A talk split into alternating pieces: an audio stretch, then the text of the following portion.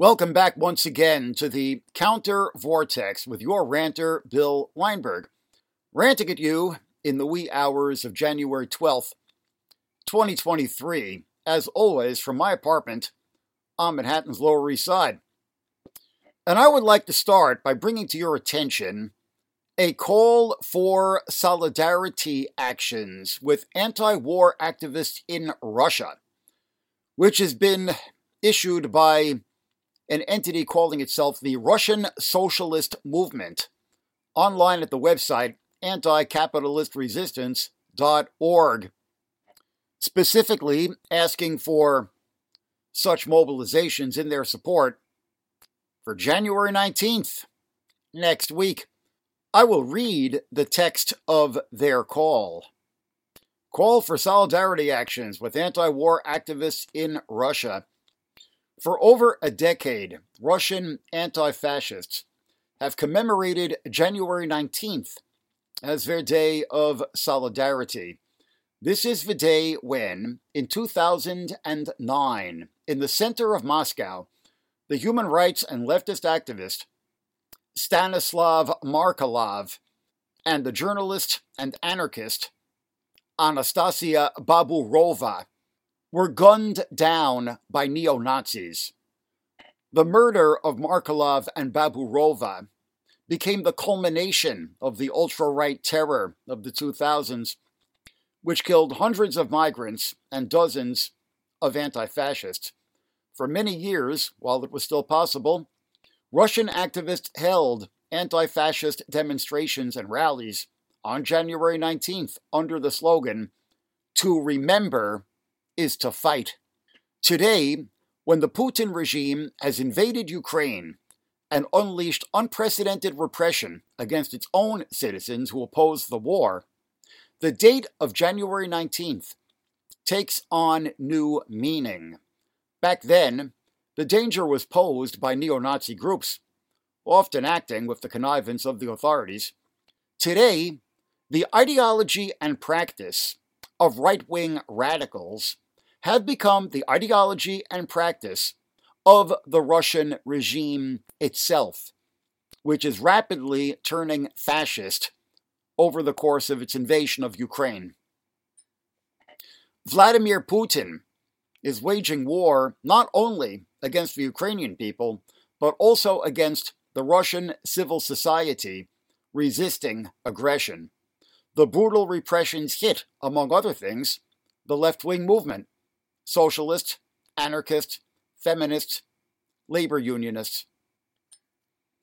Before the new year, the most famous left wing politician in Russia, the Democratic Socialist Mikhail Lobanov, was arrested and beaten. The platform he created united the anti war opposition in the municipal elections in Moscow in September 2022. Kirill Ukraintsev, the leader of the Courier Labor Union and a well known left wing video blogger, has been in custody since April.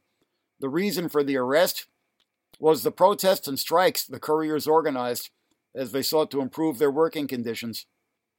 A feminist, artist, and anti war activist, Alexandra Skochilenko, who distributed anti war symbols, faces a long prison term.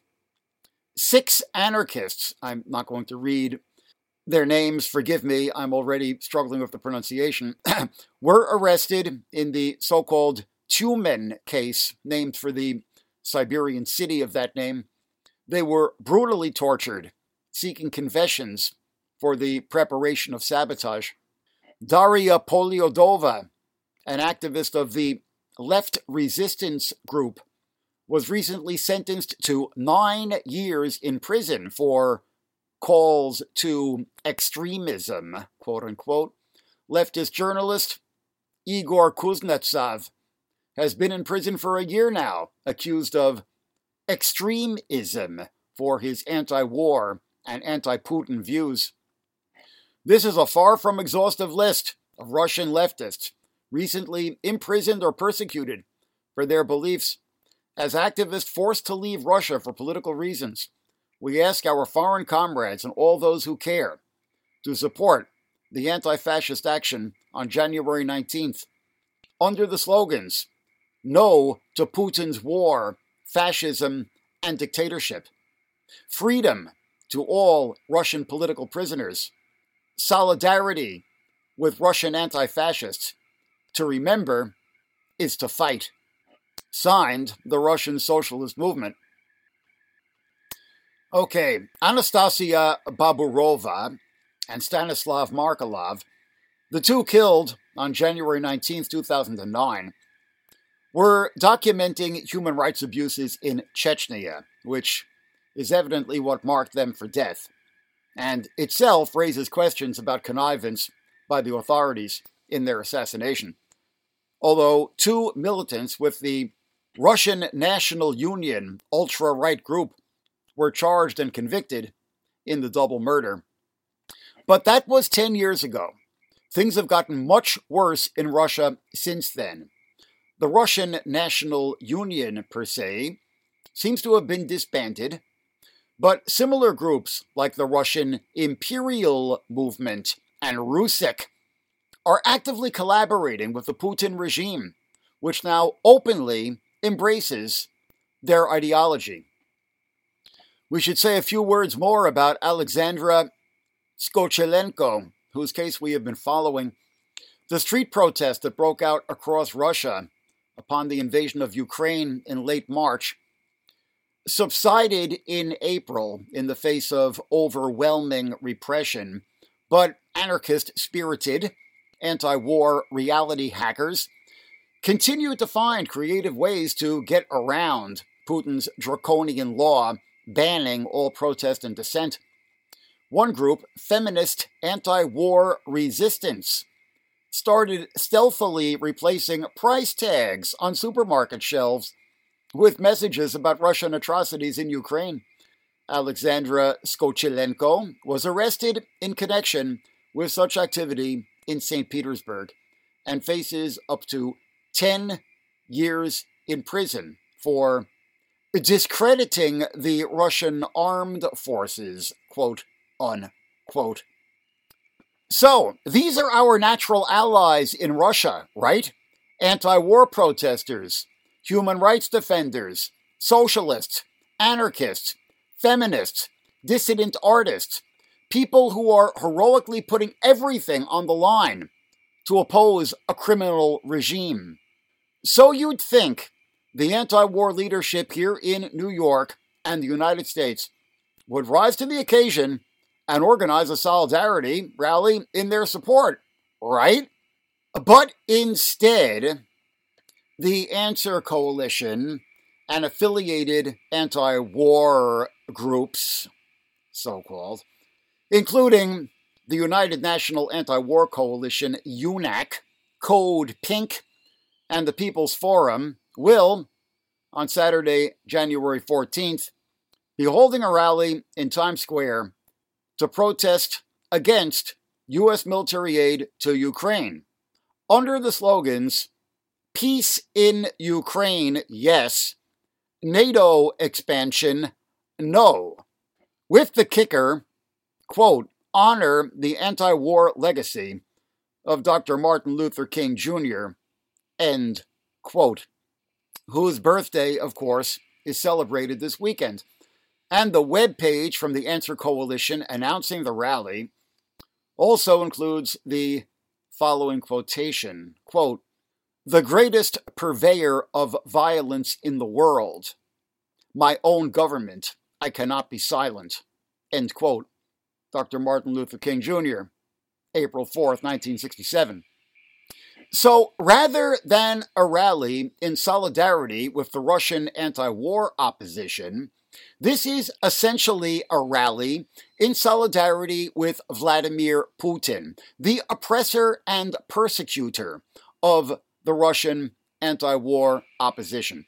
Now, this is hardly surprising, alas. All of these groups, which unfortunately now constitute the leadership of the so called anti war movement here in the United States, Answer, UNAC, Code Pink are part of the long and shameful tradition in the American left, or so called left, popularly derided as tankies, those who reflexively root for Russian tanks, whether in Hungary in 1956, Czechoslovakia in 1968, or Ukraine today.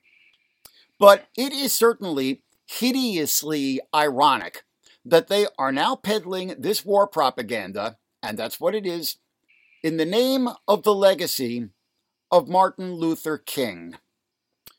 Okay, a group called the Ukraine Socialist Solidarity Campaign has happily put out a statement in reply to this entitled No Exploitation of Dr. MLK Jr. to support war criminal Putin. I will read the brief text. Answer The People's Forum and Code Pink try to brand themselves as leftists, yet they parrot Putin's talking point about NATO in a stylish graphic stating, Honor the anti war legacy of Dr. Martin Luther King Jr. Putin, a racist, misogynist, capitalist, neo czarist authoritarian with elements of fascism, launched the Ukraine invasion with ongoing murder, rape, and torture of Ukrainians, destruction of essential civilian infrastructure, and threats to global food security by saying, quote, Further expansion of the NATO infrastructure and the beginning of a military development in Ukraine's territories are unacceptable for us, actually. End quote. a, quote from Putin's speech of February 24th. Answers Peace in Ukraine webpage is filled with lies, including the well known whopper that, quote, US slash NATO, end quote, are responsible for genocide in Ukraine, not Putin and the Russian army. This is a popular talking point of Russia, perpetrator, not Ukraine, victim, shared by the UNAC website that also promotes an MLK Week of Action under the slogan, Stop Washington's War Moves Against Russia, quote unquote. UNAC then erases an 11 year national liberation struggle in Syria against the Putin backed Assad regime by equating it to the Iraq War. No principled activist should work with these groups. They weaponize racial identity and anti war activism as cover for their propaganda on behalf of Russia, the same state that detained Brittney Griner and has Wagner Group mercenaries committing atrocities in Mali, Central African Republic, and Libya. One can be confident of what Reverend Dr. Martin Luther King Jr. would say about having his image exploited by Putin propagandists. Quote, I have unequivocally declared my hatred for this most colossal of all evils, war, and I have condemned any organizer of war, regardless of his rank or nationality. End quote. Left activists in Ukraine, when discussing negotiations, don't simplistically demand peace in Ukraine, quote unquote. They, following Reverend Dr. MLK Jr., have clear, justice focused demands. These include public, not closed door negotiations, demanded by Zelensky and largely endorsed by the Ukrainian left, international accountability for war crimes, full troop withdrawal, and reversal of all annexations of Ukrainian territory.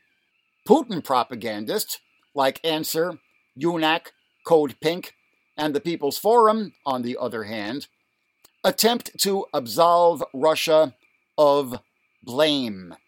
Using Reverend Dr. MLK Jr.'s image with peace in Ukraine, quote unquote, is a facile positioning designed to decenter the terms justice and accountability.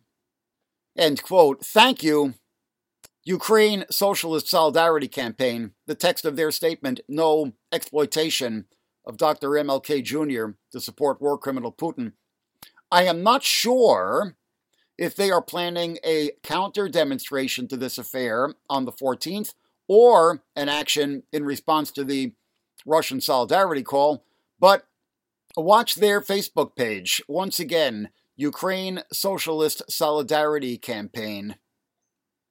Now, please spare me any bogus denialism about how this is anything other than a pro Putin propaganda rally. When you make no demands on the invader and aggressor, only on the side that is backing the nation that is being invaded and aggressed upon, this isn't an anti war rally. This is a pro Russia rally seeking to bring about only one thing Ukraine's defeat, which means its destruction as a sovereign entity and the massacre of at least a proportion of its population. Now, I'm reluctant to yet again shoot down this blame NATO propaganda, but to briefly reiterate, Ukraine declared its permanent neutrality, quote unquote, upon independence from the USSR in 1991. One of the first resolutions of the Rada, the new Ukrainian parliament. Under terms of the 1994 Budapest Memorandum, Ukraine surrendered the thousands of nuclear weapons left on its territory after the Soviet collapse, turning them over to Russia in exchange for Moscow's commitment to respect its sovereignty and borders.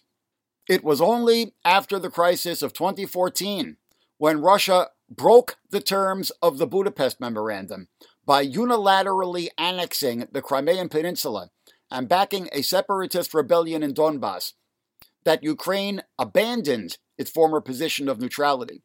It was only in 2019, after five years of Russian illegal de facto control of Donbass and Crimea that Ukraine enshrined its aspiration to join NATO in its constitution. Before the full scale invasion of 2022, Ukraine was still years away from joining NATO at best.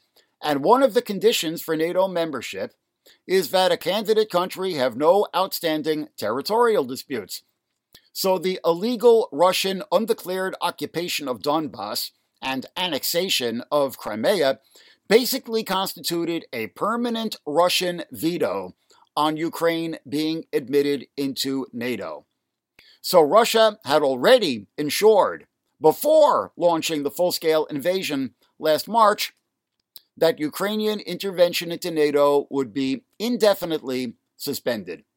If the invasion was aimed at halting the expansion of NATO, it was completely counterproductive, as was easily anticipated. It has only escalated Western military aid to Ukraine, as well as prompting previously neutral Sweden and Finland to join the alliance. And if the invasion was aimed at halting the expansion of NATO, Russia wouldn't be massacring and deporting the populations of occupied areas. And Russian state media would not be relentlessly spewing this exterminationist propaganda, essentially calling for the genocide of the Ukrainian people, which we have documented repeatedly. We will also point out again that Russia's own military alliance, the Collective Security Treaty Organization, CSTO, has long half encircled Ukraine, Russia to the east, Belarus to the north. Yet we're supposed to be only concerned for Russian security, not for Ukraine's. Why? Because Russia has the resources to fuck shit up and threaten world peace as it is called with ever less reason. This is the politics of might makes right and is antithetical to everything that Martin Luther King stood for. And you can be 100% certain that there will not be a word at this bogus anti war rally of support or encouragement for the persecuted anti war activists in Russia who are courageously opposing Putin's criminal war just as MLK courageously opposed that of LBJ.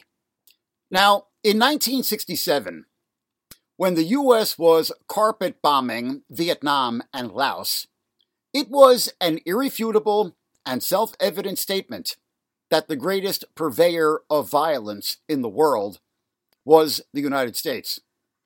You might note that the world power at this moment that is massively bombing civilian populations and destroying cities is Russia in Ukraine.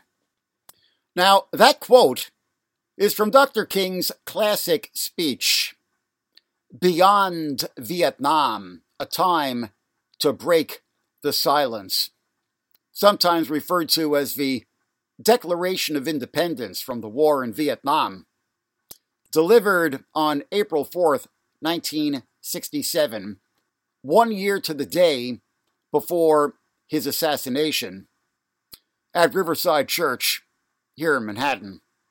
We should note that making this speech was a politically dangerous move for King that risked squandering the political capital he had worked hard for years to build up with the Johnson White House, and which was immediately condemned in the editorial pages of the New York Times and Washington Post. Now, let's turn our attention to his actual words in that speech a little more deeply and flesh out the context a little. I will condense his words slightly for length without changing the meaning or content. He prefaces his protest of the U.S. war effort by disavowing any, quote, attempt to overlook the ambiguity of the total situation or to make North Vietnam or the National Liberation Front paragons of virtue, end quote. He then goes on to say, quote, Tonight, however, I wish not to speak with Hanoi and the NLF, but rather to my fellow Americans who, with me, bear the greatest responsibility in ending a conflict that has exacted a heavy price on both continents. End quote. Okay, so here we have the principle explicitly stated of addressing one's demands to the party most responsible for the violence.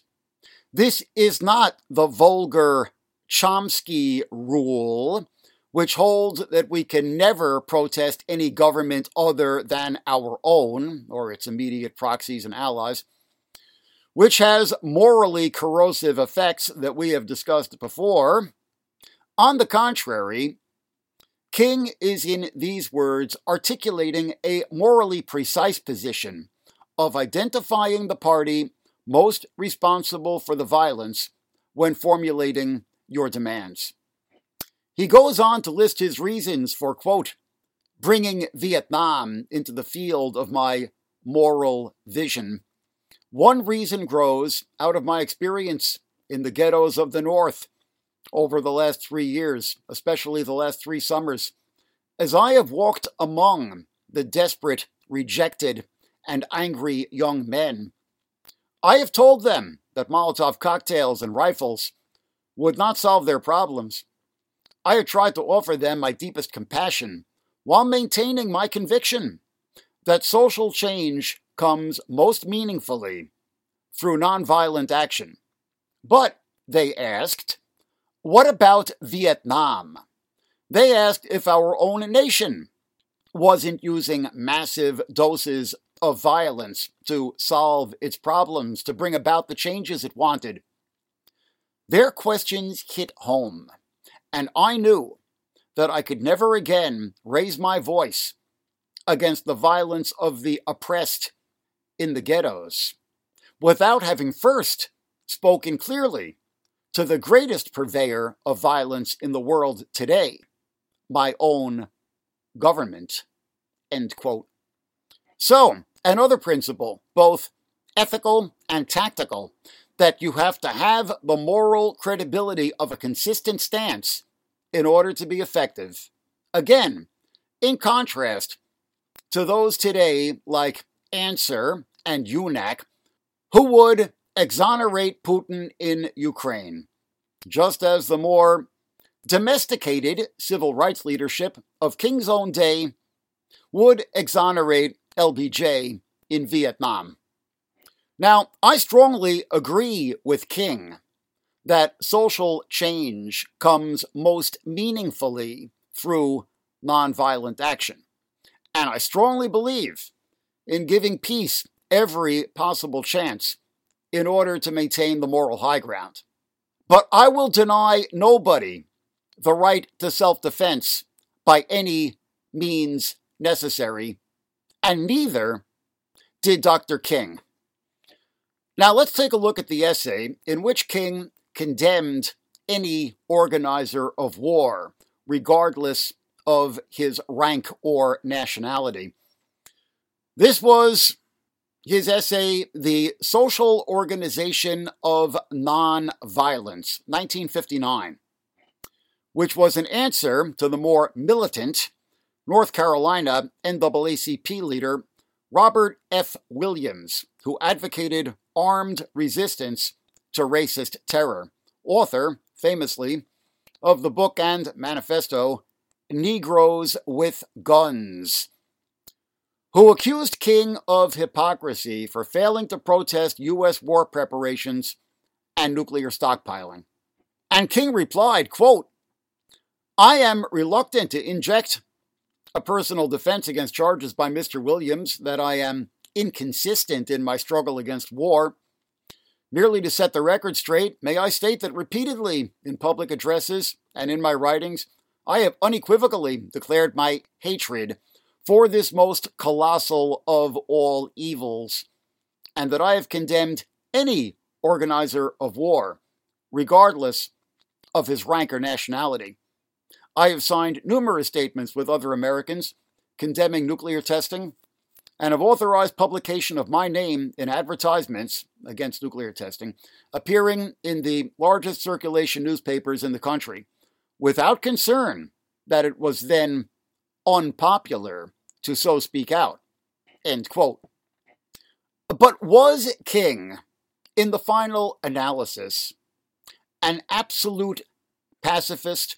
I mean, putting aside the cynical, double standard pseudo pacifism of those who would now invoke his name, i.e., Answer and UNAC, are we certain that King would oppose U.S. military aid to Ukraine in its current struggle for national survival? Or, to formulate the question more usefully, is it incumbent upon those in the actual spirit and tradition of King today to oppose U.S. military aid to Ukraine.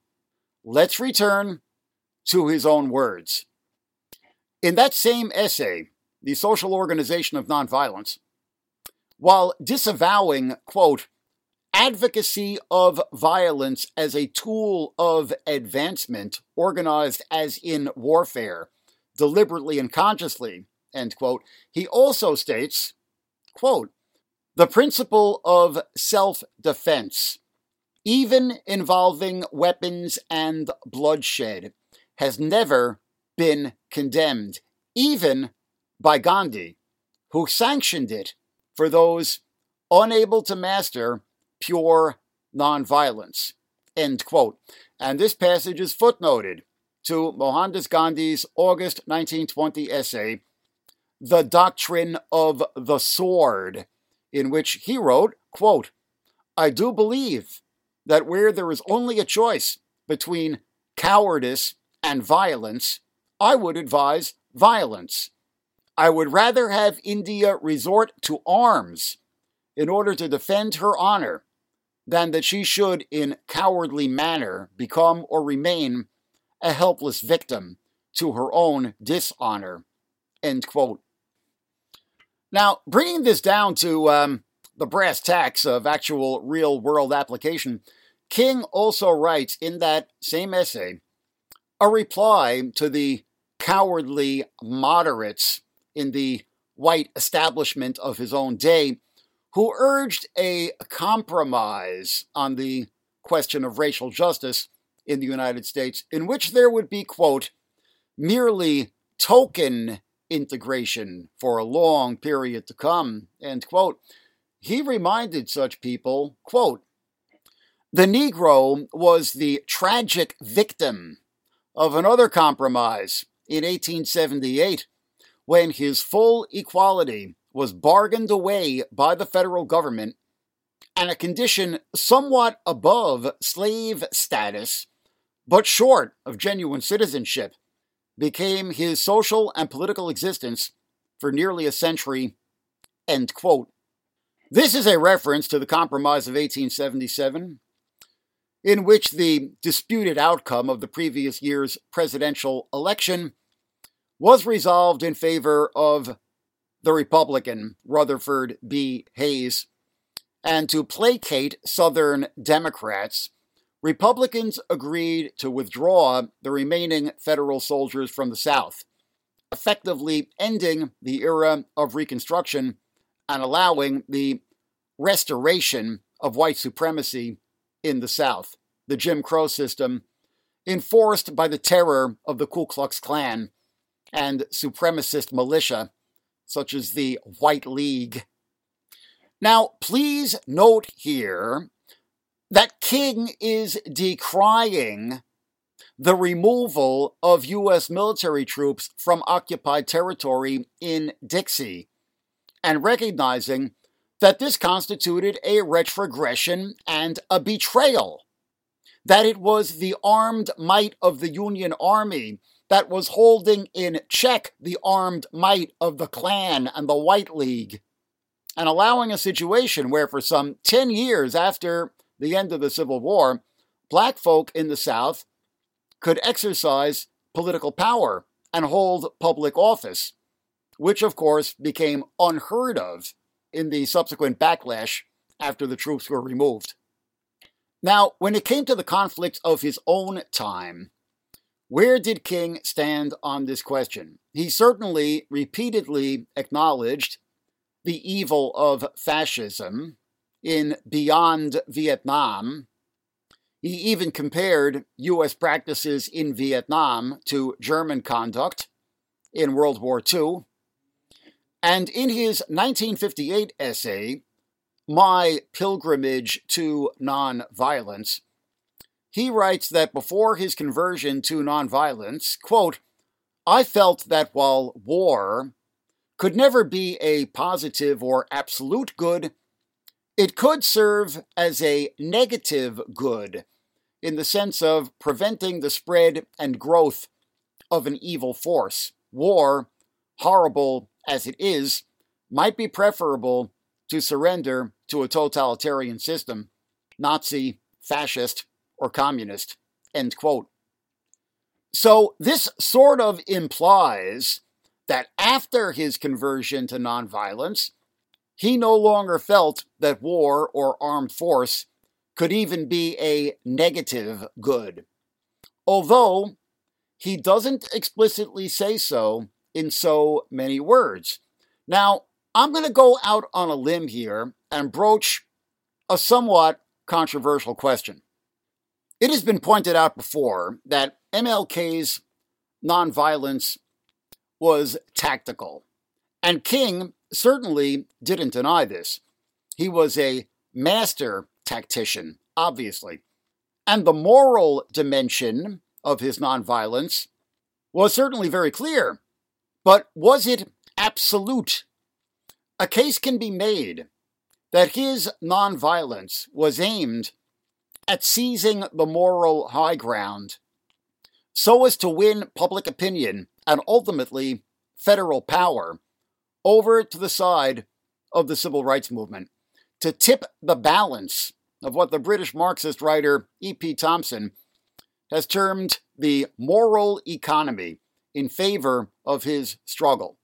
And it was because the moral economy had already shifted to a degree that the 1896 Supreme Court decision Plessy versus Ferguson was overturned in Brown versus Board of Education 1954. And it was due to King's ongoing agitation that the Brown decision was actually enforced all too slowly over the next several years. But ultimately, it was the armed might of the federal state in the form of federalized National Guard and even active duty Army troops that enforced school desegregation in Arkansas in 1957 and Alabama in 1963. Now, in this essay, My Pilgrimage to Nonviolence, King implies, at least, that nonviolent resistance was possible even in the context of classical European fascism. And indeed, there was nonviolent resistance to the Nazis, even within Germany, such as the famous White Rose Group, who paid with their lives in 1943 merely for distributing leaflets calling for passive resistance to the Nazi state. And it does not detract from the selfless courage and sacrifice of the White Rose to note that it was ultimately armed power that destroyed the Nazi state. And I don't think I am out of place in saying that King, in this essay, invoked nonviolent resistance even to European fascism for tactical reasons in his own political context of 1958. He obviously recognized the right and wrong of World War II. All right, and now let's talk about the whole question of right and wrong in war, and particularly the right and wrong of the current war in Ukraine. The tankies, of course, have been avidly exploiting every account of rights abuses by the Ukrainians. The odious Max Blumenthal in Grayzone has a piece that has been getting much online circulation entitled Zelensky Oversees Campaign of Assassination, Kidnapping, and Torture of Political Opposition. End quote. Now, let's put aside for a moment the hypocrisy, the fact that these same tanky voices have nothing to say about the far greater atrocities, the wholesale massacres being committed by the Russian side, other than to engage in contemptible conspiracy theorizing about how they aren't really happening or are false flags carried out by the Ukrainians themselves to gain world sympathy. The same shit we've been hearing from this crew for years and years, from the ethnic cleansing in Bosnia to the serial Assad regime chemical attacks in Syria, and now to the massacres in Bucha and Izium. But let's examine their claims on their merits. Here's a quote from the piece. Quote, Western media has looked the other way as Zelensky and top officials in his administration have sanctioned a campaign of kidnapping, torture, and assassination of local Ukrainian lawmakers accused of collaborating with Russia. Several mayors and other Ukrainian officials have been killed since the outbreak of the war, many reportedly by Ukrainian state agents after engaging in de escalation talks with Russia. End quote. There actually isn't anything in the text about Zelensky himself sanctioning kidnapping, torture, or assassination, although one of his advisors, one Anton Gerashchenko, is quoted saying, quote, there is one less traitor in Ukraine, unquote, in response to the murder of, quote, a Ukrainian mayor accused of collaborating with Russia, end quote, as Max Blumenthal puts it. But these so called mayors and lawmakers were officials of the breakaway Donbass separatist enclaves who were actively collaborating with the Russian occupation that is now carrying out acts of genocide in Ukrainian territory.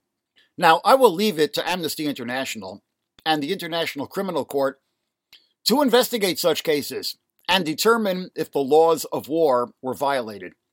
But for the moment, I will point out that nobody today has any problem with the assassination of the SS general Reinhard Heydrich by the Czech resistance in Prague in June 1942.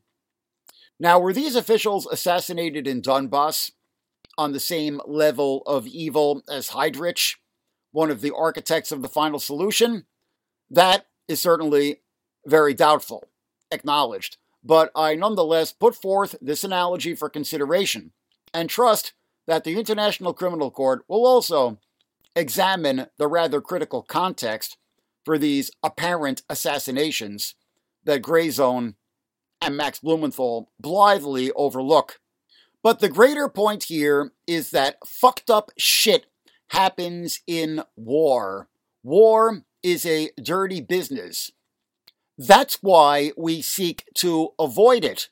We could cite a long litany of massive atrocities committed by the Allies in the Second World War. The atomic bombings of Hiroshima and Nagasaki being but the most glaring. Yet, with the exception of a small handful of hardcore pacifists and anarchists, the left and progressive forces around the world overwhelmingly saw the need to support the Allies and their war effort. Poland, when it was invaded by the Nazis in September 1939, was not exactly a democracy, still a fairly authoritarian state following the quasi dictatorship of Joseph Pilsudski and still largely dominated by his colonels. Yet nobody equivocates today about Poland having been the victim of criminal aggression in 1939, except the most blatant neo Nazis. And in that critical prelude to World War II, the Spanish Civil War, the Spanish Republic, in the midst of its struggle for survival against the Axis backed forces of Francisco Franco and his fellow generals, diverted troops and resources from the war to carry out a white terror in Catalonia in 1937, putting down the anarchists and other revolutionary forces that had seized power there. The Spanish Republic also failed to even consider allowing the independence of Spanish Morocco, even as this territory was being used as a staging ground by Franco and his collaborators, who would have been undermined by a pro independence revolt there. And I'll point out that my own anarchist pals in Catalonia definitely committed excesses, particularly in their anti clerical persecutions and firebombing of churches. In Vietnam, the communists persecuted the Montagnards, the indigenous peoples of the interior highlands, seeing their distinct ethnic identity as a threat to national unity. And Laotian communists treated the Hmong indigenous highland people the same way, which in both cases proved to be a tactical disaster, apart from the inherent right and wrong of it, allowing the Hmong and Montagnards to be groomed by the CIA as an anti communist proxy force. The Sandinistas in Nicaragua in the 1980s committed exactly the same error with the Miskito indigenous population of the Caribbean coast. Yet no progressive today will equivocate on the reality that despite the complexities and contradictions, it was necessary to support the anti fascist forces in Spain, the national liberation struggles in Vietnam and Laos, and the Sandinista revolution in Nicaragua. So please spare us the dishonest exploitation of the real or perceived abuses by the Ukrainian side in the current war. I will briefly quote from George Orwell's 1942 essay, Looking Back on the Spanish War. We should briefly remind listeners that Orwell fought the fascists on the Aragon Front in 1936 and 37 as a member of one of the Catalan revolutionary militias, and then wound up fighting on the side of the revolutionary forces in Catalonia against the Spanish Republic in the street fighting that broke out in Barcelona in May 1937 as Madrid moved to put down the revolutionary movement there. All vividly described in the book Homage to Catalonia. So, Orwell, of all people, was well aware of the moral complexities of the Spanish Civil War. Yet he wrote in that 1942 essay, quote, When one thinks of the cruelty, squalor, and futility of war, and in this particular case, of the intrigues, the persecutions, the lies, and the misunderstandings, there is always the temptation to say, one side is as bad as the other. I'm neutral. In practice, however, one cannot be neutral, and there is hardly such a thing as a war in which it makes no difference who wins. Nearly always, one side stands more or less for progress, the other more or less for reaction. End quote. Now, there have been exceptions to this principle, arguably. It was hard to identify the good guys in World War I, and I certainly took a neither nor position in the Cold War, in which the democratic West was backing right wing dictatorships around the planet, while the totalitarian East was backing national liberation struggles in the third world, both in completely two faced manner. But it is impossible not to take sides in Ukraine in 2023, just as it was impossible not to take sides in Spain in 1936 or Poland in 1939. I just received in the mail a copy of the book Ukraine Voices of Resistance and Solidarity, published by Resistance Books in London and the Ukraine Solidarity Campaign, an anthology of statements and brief essays from the Ukrainian left opposition, socialists, trade unionists, feminists, all speaking in support of the country's armed resistance against Russia and full recovery of territory, while also pushing for social justice demands such as debt forgiveness for Ukraine in light of the crisis. And there are also a few statements in their support from voices outside of Ukraine, principally in the United Kingdom. I'm going to read some excerpts from the contribution by Taras Bilius, a member of the Democratic Socialist group Sotsialny Ruch, or social movement who is now serving with a unit of the Ukrainian National Guard. Quote, I'm a Ukrainian socialist. Here's why I resist the Russian invasion.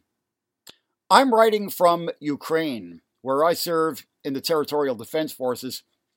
A year ago, I couldn't have expected to be in this situation. Like millions of Ukrainians, my life has been upturned by the chaos of war. Over the past four months, I have had the opportunity to meet people whom I would hardly have met under other circumstances. Some of them had never thought of taking up arms before February 24th, but the Russian invasion forced them to drop everything and go to protect their families. We often criticize the actions of the Ukrainian government and the way the defense is organized. But we do not question the necessity of resistance and understand well why and for what we are fighting. At the same time, during these months, I've tried to follow and participate in the discussions of the international left about the Russian Ukrainian war. The main thing that I now feel from these discussions is fatigue and disappointment. Too much time being forced to rebut obviously false Russian propaganda. Too much time explaining why Moscow had no legitimate security concerns to justify war. Too much time asserting the basic premises of self determination that any leftist should already agree with. Perhaps the most striking thing about many of these debates is the ignoring of the opinion of Ukrainians. Ukrainians are still often presented in some left wing discussions either as passive victims who should be sympathized with or as Nazis who should be condemned. But the far right makes up a clear minority of the Ukrainian resistance, while the absolute majority of Ukrainians support the resistance and do not want to be just passive victims. Zelensky's government, of course, is neoliberal. Ukrainian leftists and trade unionists have organized extensively against his social and economic policies. However, in terms of war and nationalism, Zelensky is the most moderate politician who could have come to power in Ukraine after the 2014 annexation of Crimea and the start of the war in Donbass. The decision to oppose the Russian occupation was not made by Joe Biden nor by Zelensky, but by the Ukrainian people who rose up en masse in the first days of the invasion and lined up for weapons. Had Zelensky capitulated then, he would only have been discredited in the eyes of most of society. But the resistance would have continued in a different form, led by hardline nationalist forces. To put it in historical terms, the war in Ukraine is no more a proxy war than the Vietnam War was a proxy war between the United States on one side and the Soviet Union and China on the other. And yet, at the same time, it was also a national liberation war of the Vietnamese people against the United States, as well as a civil war between supporters of North and South Vietnam. Almost every war is multi layered. But what does this give us in practical terms? During the Cold War, internationalists did not need to laud the USSR to support the Vietnamese struggle against the United States, and it is unlikely that any socialist would have advised left wing dissidents in the Soviet Union to oppose support for the Viet Cong. Should Soviet military support for Vietnam have been resisted because the USSR criminally suppressed the Prague Spring of 1968? Why then, when it comes to Western support for Ukraine, are the murderous occupations of Afghanistan and Iraq considered serious counter arguments to supplying aid? Instead of seeing the world as being composed solely of geopolitical camps, socialist internationalists must evaluate every conflict based on the interests of working people and their struggle for freedom and equality. Vietnam's struggle did not just benefit Vietnam. The defeat of the United States there had a significant, if temporary, deterrent effect on American imperialism. The same is true with Ukraine. What will Russia do if Ukraine is defeated? What would prevent Putin from conquering Moldova or other post Soviet states? U.S. hegemony has had terrible consequences for humanity, and it's thankfully now in decline. However, an end of U.S. supremacy can mean either a transition to a more democratic and just international order or a war of all against all. It can also mean a return to the policy of imperialist spheres of influence and the military redrawing borders, as in previous centuries. The world will become even more unjust and dangerous if non Western imperialist predators take advantage of American decline to normalize their aggressive policies. Ukraine and Syria are examples of what a multipolar world will be like if the appetites of non Western imperialisms are not reduced. The longer this horrible conflict in Ukraine goes on, the more popular discontent in Western countries could grow as a result of the economic difficulties caused by the war and sanctions. Capital, which does not like the loss of profits and wants to return to business as usual, may try to exploit the situation it can also be used by right wing populists who do not mind sharing spheres of influence with Putin. But for socialists to use this discontent to demand less aid to Ukraine and less pressure on Russia would be a rejection of solidarity with the oppressed. End quote. Thank you, Taras Bilius of Sotsialny Ruch. His essay, slightly condensed, in the new anthology, Ukraine Voices of Resistance and Solidarity. Available from Resistance Books in London and the Ukraine Solidarity Campaign. And I will close with a few final words to any absolute pacifists who may be listening to this. I do not share your position, but I do respect it. And I'll point out that there has been nonviolent resistance in Ukraine. In the city of Kherson, which was liberated by Ukrainian forces in November, back when it was first taken by the Russians in March, the populace repeatedly took to the streets en masse, unarmed, and flew the Ukrainian flag in defiance of the occupation troops and the Russian declared curfew. And if your pacifism is to have any legitimacy, it must be the courageous pacifism of the unarmed protesters in Kherson who stood up to Russian occupation troops, not the cowardly, deluded pseudo pacifism of the tankies that abets aggression and occupation and annexation and genocide.